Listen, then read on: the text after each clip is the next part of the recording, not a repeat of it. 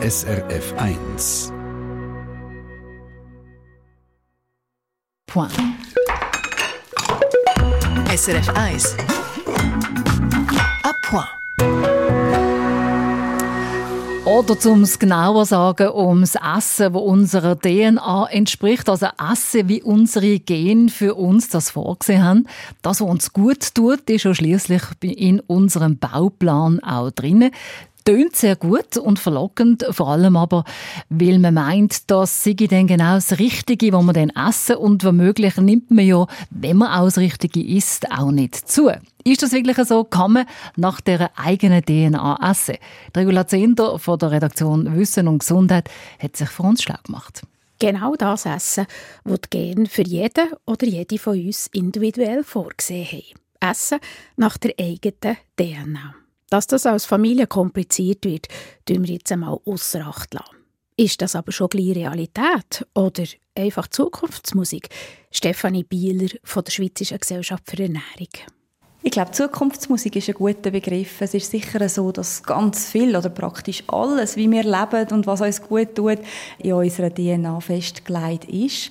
Wir sind aber noch sehr, sehr weit davon entfernt, bis ins Detail Einzelheiten können daraus abzuleiten, was denn das konkret für unsere Ernährung würde bedeuten. Im Internet gibt es allerhand Tests, wo eine DNA-Analyse gemacht wird. Und dann wissen wir, so die Versprechungen der Anbieter, ob man aufgrund des DNA-Tests der Kohlenhydrat oder eher der Proteintyp sei. Nutrigenetik heisst das in der Fachsprache es gibt die Tests und die untersuchen sicher auch etwas, wo im Ansatz nicht falsch ist. Es ist aber schon so, also allein im Bereich Übergewicht weiß man, dass es mehrere hundert Orte gibt in unserer DNA, wo etwas dazu gespeichert ist. Und ähm, so ein Test kann nie alles genau abklären. Und das heißt noch lange nicht, nur weil etwas in der DNA programmiert ist, dass es dann aber auch effektiv ausgeprägt in Erscheinung tritt. Wir sind also noch weit davon entfernt, als dass man mit einem DNA-Test könnte ablesen könnte, ob jemand ein Proteintyp ist oder eher ein Kohlenhydrattyp oder gar der Fetttyp. Die Tests können ja nicht voraussagen, ob wir nach unserer genetischen Veranlagung tatsächlich dick werden oder ob wir dünn bleiben. Auch über unser Hunger- oder Sättigungsgefühl sagen sie nichts aus die Tests, die suggerieren eine gewisse Wissenschaftlichkeit. Oder? Man hat das ist doch schon sehr seriös. Oder? Ich gebe da mein Blut oder meinen Speichel und das wird untersucht.